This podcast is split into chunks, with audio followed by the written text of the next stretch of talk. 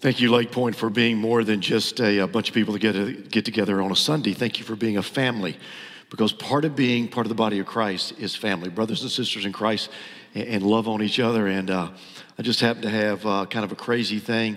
We've had two grandsons born in 8 days apart, and one of them was in North Carolina, and I was driving up Interstate 85, and just pulled off the road and went up and saw Frank. And it wasn't just Frank, it was Suzanne and all the kids, because I know Landon and Logan and all these probably better than I do a lot of the folks, teenagers and young adults in the community. But it's just been great to walk with Lake Point through the plan of the church, and then to see all the progress that y'all have made. What I want to ask you to do is take your Bible and turn to Colossians chapter 1. Colossians chapter 1. And guys, this is... if there is a David Franklin favorite epistle that Paul wrote, this is my favorite epistle. And just has so much to say. And Joe preached last Sunday, and Joe, thanks for that. And thanks for leaving me this incredible passage right here. And young people, all of you that are in Merge, what I want to do today is kind of follow up with Merge, with the whole idea of surrender, and really kind of share with you some things. And we'll let the adults kind of listen in. But I want you to go home and ask your parents, or just to see what they learned from today, okay? Just to make sure they're paying attention. And they may need some help, and you can kind of help them just understand some of the incredible truths that we're going to look at today. What I want to do is just really start with a simple question, okay? Why Jesus? Why in the world Jesus? You can do anything in the world, but why Jesus? I mean, why not Muhammad? Why not Trump? Why not anybody else? Why Jesus? Now, guys, if you don't have that settled in your mind, why Jesus, then you'll miss it, okay? You'll absolutely miss kind of life's whole focus and everything. So I want to ask you to do something, okay? I want to ask you to take your phone out and listen. I thought they were going to throw my phone number up on the screen, but here's what we'll do. Take your phone out, because I know you got one, and just go to the notes page. It's got that little note thing there, and just go to it and just put "Why Jesus?" and I want you to answer that question right now. I'm going to give you a minute, so don't write a dissertation. Why Jesus? Why in the world should you follow him, as opposed to following money or fame or something else? Why Jesus? So go ahead and write that down in that note section right now.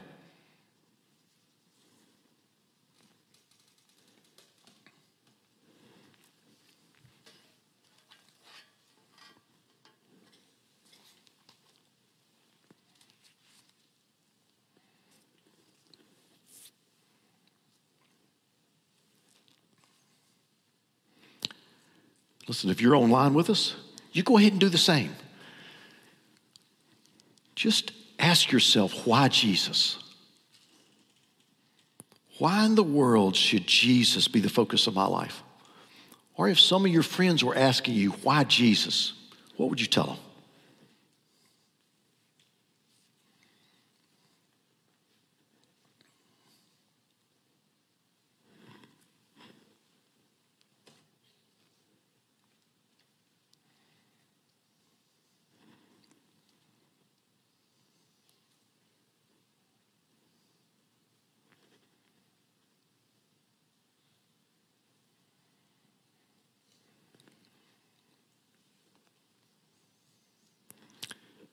You see, why Jesus is the question that Paul answered for all the people in that whole community that we know as Colossae. Why in the world Jesus? Because a lot of people were teaching all kind of weird and strange stuff. It's kind of like America today and the world today, when there's so many different people who have so many different thoughts. So I want us just to kind of walk down through the scriptures in Colossians 1:15 and following, just to answer the question, why Jesus? Why in the world should I give my life to Christ and serve him all the days of my life? Watch what Paul says in verse 15. He, Jesus, is the image of the invisible God, Now, guys, you got to stop right there and just think for a second.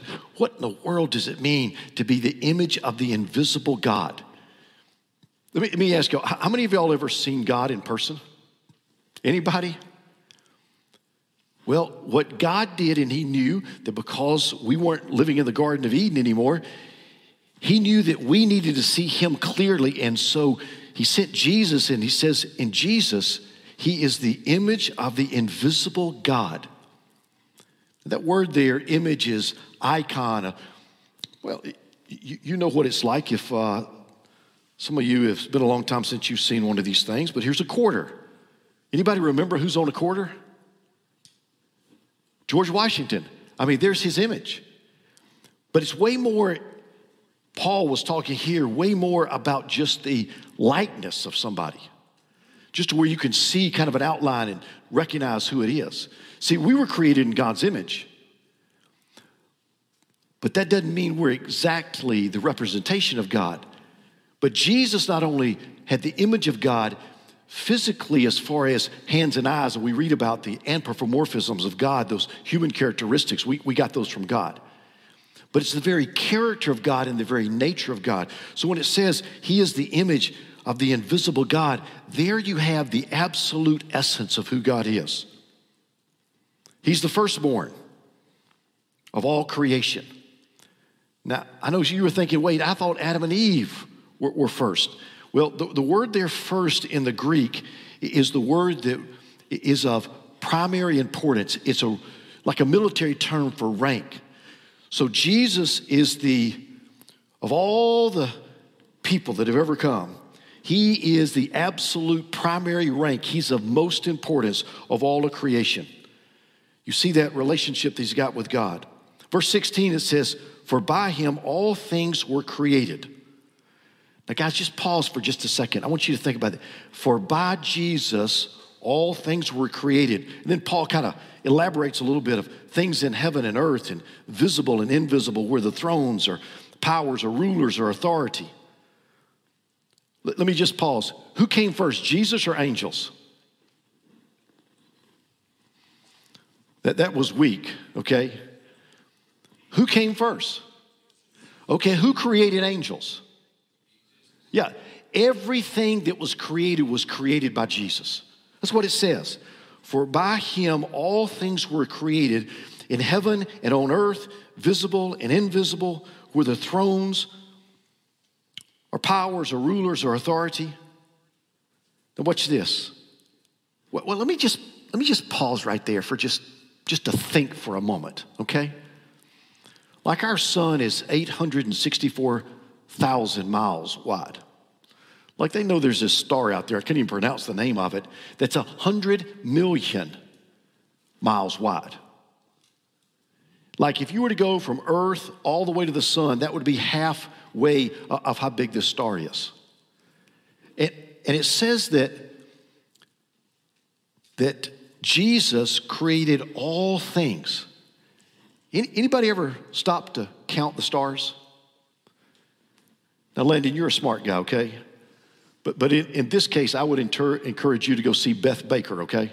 A mathematician. Do you know how many stars that they have actually know that they're out there? 10 to the 25th power. That didn't make any sense to me, right? I can't comprehend that. That's why you got to go talk to some smart mathematician. But let me step it up just a little bit.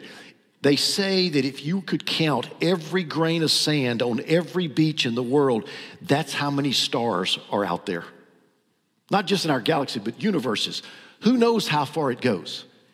It says, and Jesus created all things. I can't even comprehend that. So how magnificent, how incredible is Jesus Christ?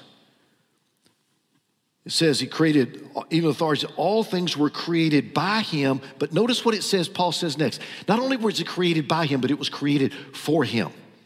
That means every single star, every galaxy, every tree, every flower, every person, even you, was created by him. Why? For him. Guys, notice that every person is created with an absolute reason.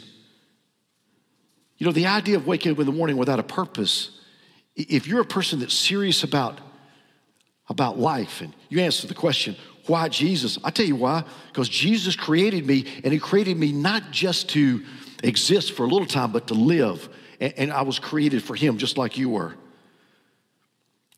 It says, he is before all things. There's that place of importance. And in him, all things hold together. Now, guys, let me just pause and chase a rabbit for a second, okay? All things hold together. Let me see if I can illustrate that. Told you we had a grandson born in North Carolina, had another one born in Tennessee, so I got to go see him Friday. And Friday afternoon, I was out with my oldest grandchild, Briley. She's 7.5. And we were down at the creek.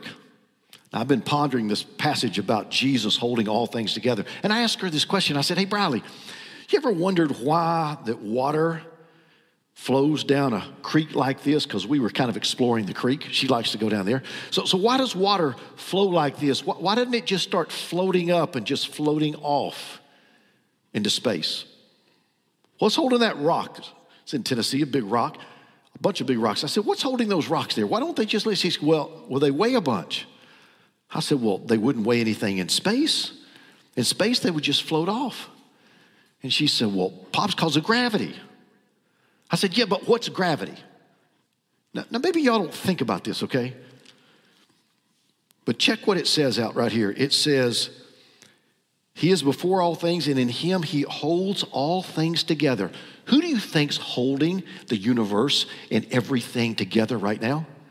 You know, we've got this rotation around the sun of the earth, and the earth is on its axis. If the earth moved off its axis even a slight bit, we would freeze to death or we would burn up. If it just altered just a little bit. Because I stopped by to tell you why Jesus, because there's nobody like him, okay?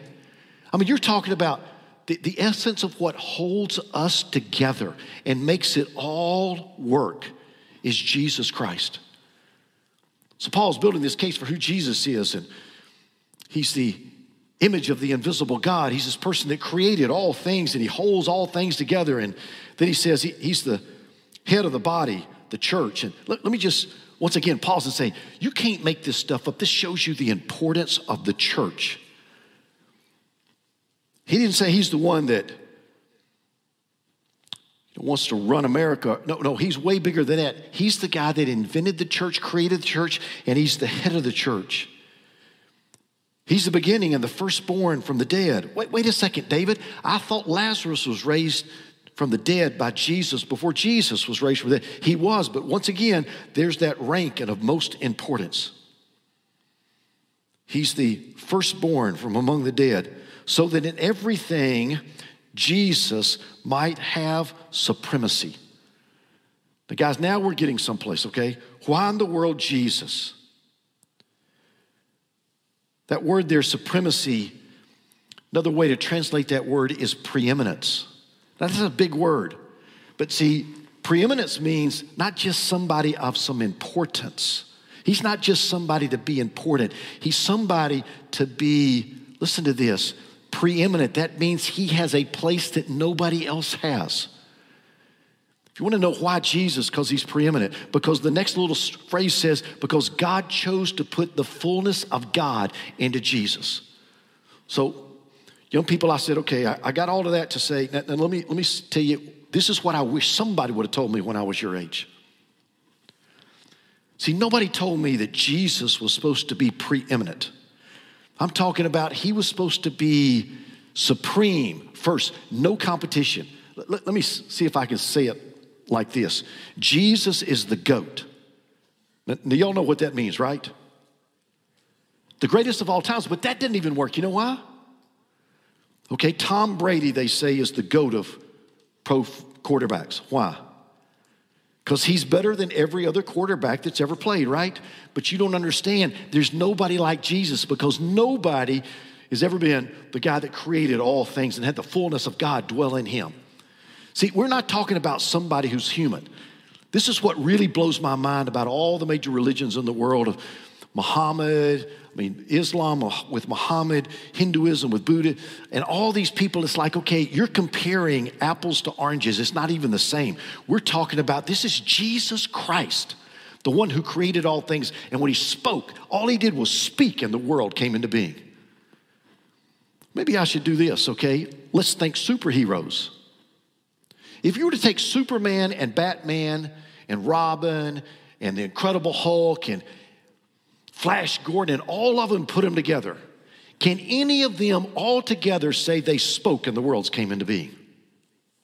No. I mean, guys, what we're talking about is a different kind of person. Jesus Christ, the image of the invisible God, created all things, created you. And so Paul's building this up, and it says, in him, he's to have preeminence in your life. So why Jesus? Why should I follow Jesus and do whatever he says and do exactly what he says all the days of my life? Because I'm telling you, there's nobody that can do and has done what Jesus Christ has done.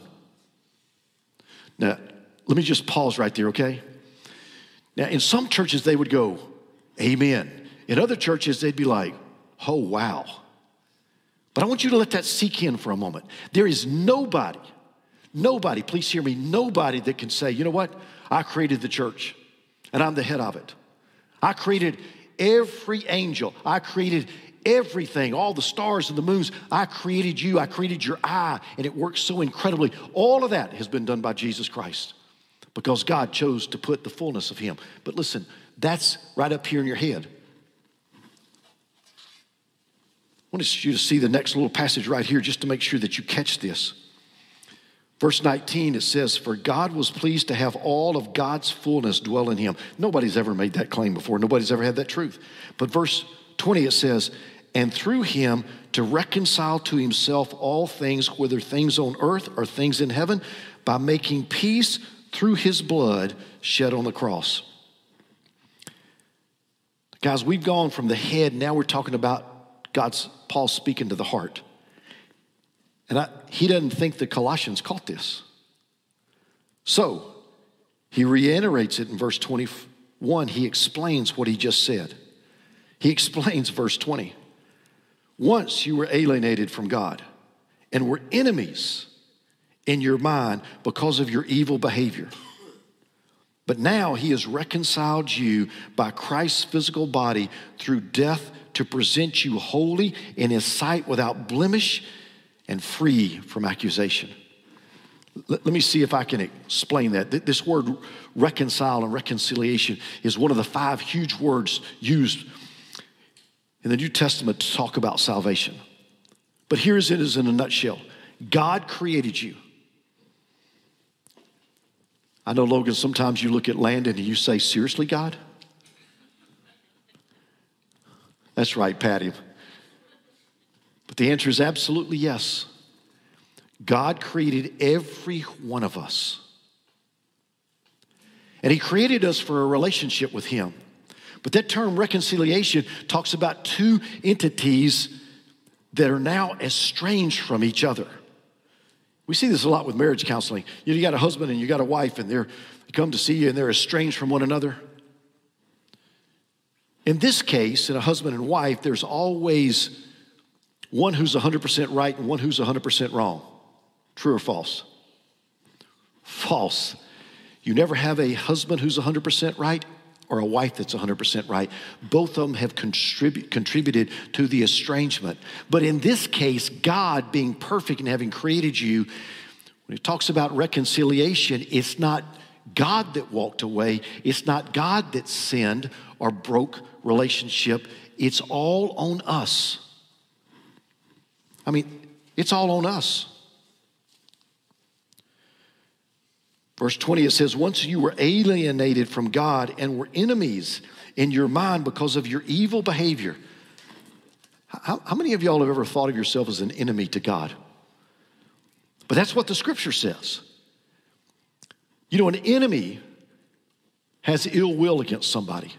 And that's what we see in our evil behavior, in our heart, in our mind. What we really are saying is, God, you don't deserve to be God. I deserve to be God. And we shake our fist at God to say, what right do you have to tell me what to do?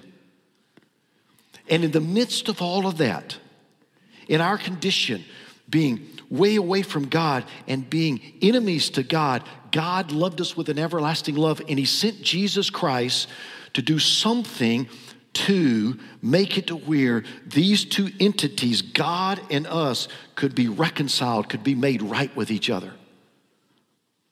All right, so here's the test. What did God do to make it to where we could come back with God? It says it right there in the scripture. He sent Jesus Christ, and what did he do? He died on a cross, and he shed his blood, and it was through his blood that the payment for this, the payment for sin, the penalty of sin was paid for, so that now we could be reconciled to God. We could be made right with him. Ask Superman if he could do that. Or get Superman to get all of his superhero buddies and see, can they do that? And the answer is absolutely not. Young people, this past week I celebrated my 47th birthday. What are y'all snickering at? I don't look 47. I feel like I'm 50. No, it was the 47th spiritual birthday, because way back, a long time ago in another century, on a Saturday night right after Easter, I'm laying in my bed, my brother's in the top bunk, and I can't go to sleep. Everybody, I can hear my dad snoring, and he can snore louder than any human that I've ever heard. And I'm thinking, God, I should have gotten to sleep before he started snoring. And all of a sudden, for the first time in my life that I can remember, all of a sudden, it just dawned on me that I knew that I was a sinner and I was not right with God, and that if I died right then, I'd bust hell wide open. I had never had that thought before. And I grew up in a strong Christian home. I guarantee you somebody had told me that, but the Holy Spirit had never moved on my heart. And all of a sudden, I knew that I was lost, and I knew that I deserved death and hell. I knew that I knew it. I've been to Bible school, all sorts of stuff. So what did I do? I thought, oh my gosh, I got to get this right. I slipped on my bed, got on my knees, and prayed and asked God to forgive me of my sins, and I repented, and I walked away from sin and self. I was like, this is terrible. And guys, I'm telling you, in that moment, I knew that Jesus, his shed blood. See, we just gotten through with Easter. I guarantee you that's what the sermons have been about the cross. And I knew without a shadow of a doubt that Jesus would handle it. And I got saved and crawled back into bed and slept like a baby. Slept like a baby. The next morning, well, I didn't run and tell my parents because my dad was in there snoring. So the next morning, I just walked down the aisle of the church because I knew that's what I was supposed to do. Because I'm telling you, life has not been the same since. But let me tell you what the church forgot to do with me. When I standing there and made it public that I'd gotten saved, everybody came and hugged my neck, and I had all these makeup where people were older women that were friends of my mother and stuff. They'd cry, and I had makeup all over me. But I remember, as they walked off, I'm standing there and thinking, okay, what now? And nobody helped me really understand what Paul understood, okay? You've got Jesus, this incredible creator, the power to just speak, and the world's come into being. And now you've got Jesus who died on the cross and shed his blood, and all of that meant the ultimate love letter was written on Calvary when he says, I love you this much. Now that Jesus is not just to be the Savior, he's to be the Lord. Now, let me say that again. Young people, make sure you hear this, because nobody told me this when I was like 13, 14, okay? Watch this. When Jesus walked the face of the earth with his disciples, the number one term they used to call Jesus was rabbi, or teacher. But after his death and resurrection, you never hear him being called teacher again. You know what the term is? Look in Colossians 1:3. It says, we always thank God, the Father, of our Lord Jesus Christ. Of our Lord Jesus Christ. And see, that's where we're talking about this incredible idea of surrender. It's what they've been talking with you all about this weekend at Merge. I'm telling you, the reason that I surrender my life to Christ It's not just because, oh yeah, he's got all the power in the world. He's got way more power than in the world. He is the guy that not only has the power, but he loved me so much that he died for me and paid the penalty of my sin so I could be reconciled, be made right with God. And when that happened, all of a sudden I realized that Jesus I'm going to live for and love the rest of my life. So I shifted from Jesus as Savior to now Jesus as Lord. It's the one who has ownership, rulership, authority in my life. One last thing, and I'm going to just kind of land this plane. There's one more thing that if I don't bring up, you'll miss this thing because, Frank, with what you and your family have been through, if you were just left with knowing Jesus had all the power in the world and that Jesus had saved you and made you right with God, you still wouldn't be able to walk daily. Now, watch this. Paul continues. I'm going to pick up in verse 24. It says, "Now I rejoice and what was suffered for you, and I fill up in my flesh what is still lacking in regard to Christ's afflictions for the sake of his body, which is the church." Now, Jesus suffered so that the church could be birthed, so that you could be saved and the church could be birthed. He said, "I have become its servant by the commission God gave me to present to you the word of God in its fullness and the mystery that has been kept hidden for ages and generation." Now guys, how many of y'all like a mystery? Young people, I want to make sure you catch this, okay? This is the ultimate mystery. Way back in the Old Testament, Moses, Noah, King David that killed Goliath, all of these guys that did this incredible stuff, Samson, they didn't understand the mystery that I do and that you have the opportunity to understand. What is this incredible mystery? The mystery that's been kept hidden for ages and generations, but watch this, but is now disclosed to the saints. What is it that we know on this side of the resurrection that they didn't know on that side of the resurrection? Guys, I'm telling you, if you want to know what the abundant life is that Jesus wanted you to have, it's the mystery. It's this incredible moment. Watch this. Verse 27, "To them God has chosen to make known among the Gentiles his glorious riches of this mystery." Now, to the Gentiles, that's us. What is this glorious riches, which is, what does it say right there? Which is what? Christ in you, the hope of glory. So watch this, guys. When a person gets saved, this is weird stuff right now, okay? Matter of fact, this is the weirdest stuff, but if you're going to answer the question, why Jesus? It's not just because he's this incredible God that created everything and has power and created me. And not just that he died on the cross to make it sure to where I could be right with God and I don't spend eternity in hell, but it's this Christ in you. When you become a Christian, Jesus says this in John 14. He says, "My Father, we will come and make our abode, our home within you." Corinthians, it says, we're the temple of the living God. Y'all, you're talking about something weird. Now, Logan, I want you to think, you got to admit, this is weird. Christ Jesus lives inside of me. That's weird, isn't it?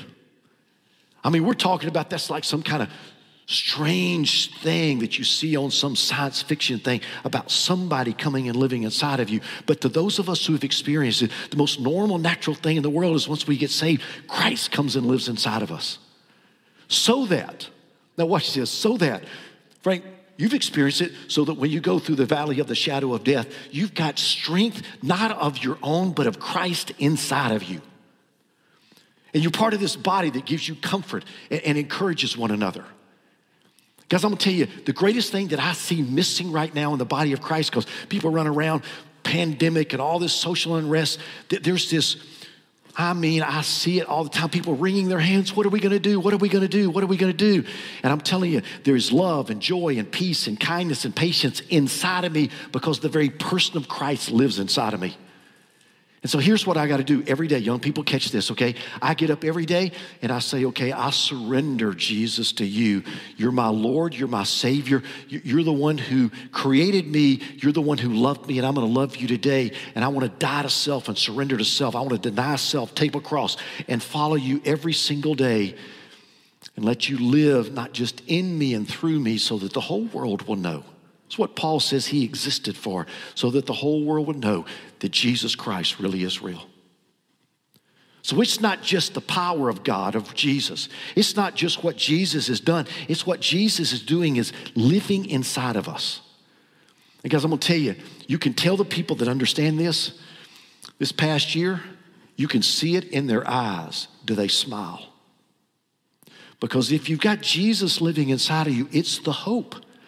Man, I live with this. I'm a prisoner of hope. I live with this hope that I know that no matter what happens today or tomorrow, I'm good. They can take everything away from me, including my guns. They can take everything, but they can't take Christ out of inside of me. And here's what I know. You know why Jesus is way better than Superman? I don't want Superman living right here. He can't, but Jesus does. And I'm telling you, that's the gospel in a nutshell. That's why Jesus is preeminent. That's why he's supreme. That's why I call him Lord and not just Savior. It's Christ in me. It's the hope of glory. I want to ask you to bow your head right now.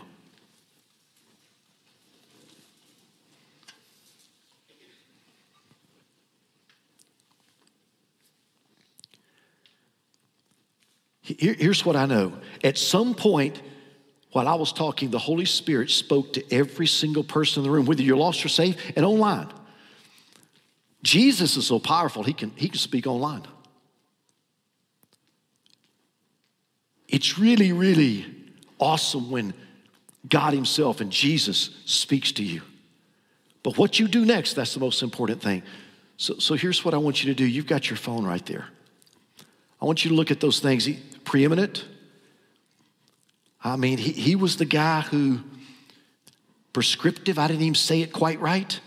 There was a prescription that we had that Jesus Christ, the doctor of the universe, says there's only one way you could be made right with God, and the prescription is me. And we had to take it. But now the placement of Jesus is inside of us. Which one of those three areas did God speak to you about? Did Jesus Christ speak to you about? And it's not just enough to hear him, but you got to respond. It's not just enough to be a hearer of the word, but you got to respond.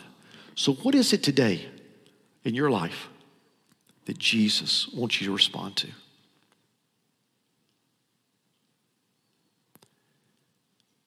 Maybe you didn't understand the preeminence of Jesus, the incredible awesomeness of who Jesus really is. Maybe you weren't sure that your Jesus could solve whatever problem you're facing, but after hearing about who Jesus was and what he created, and how, maybe that encouraged you to trust him. Maybe the part about reconciliation and he was the only way you could be made right with God. Maybe you're here today and you're lost and you're online and you're lost and you need to get saved. Now's the time to do it. That last place about Jesus Christ, once you get saved, lives inside of you. You know, guys, if you got so much clutter inside your heart, it's hard for Jesus to occupy all of it. Maybe what these teenagers have been exposed to this weekend about surrender. Maybe you just need to deny self and take up a cross and say, I'm yours, Jesus. Here I am. Maybe the Spirit spoke to you that every day you need to get up and cultivate Christ living in you and learning who he is.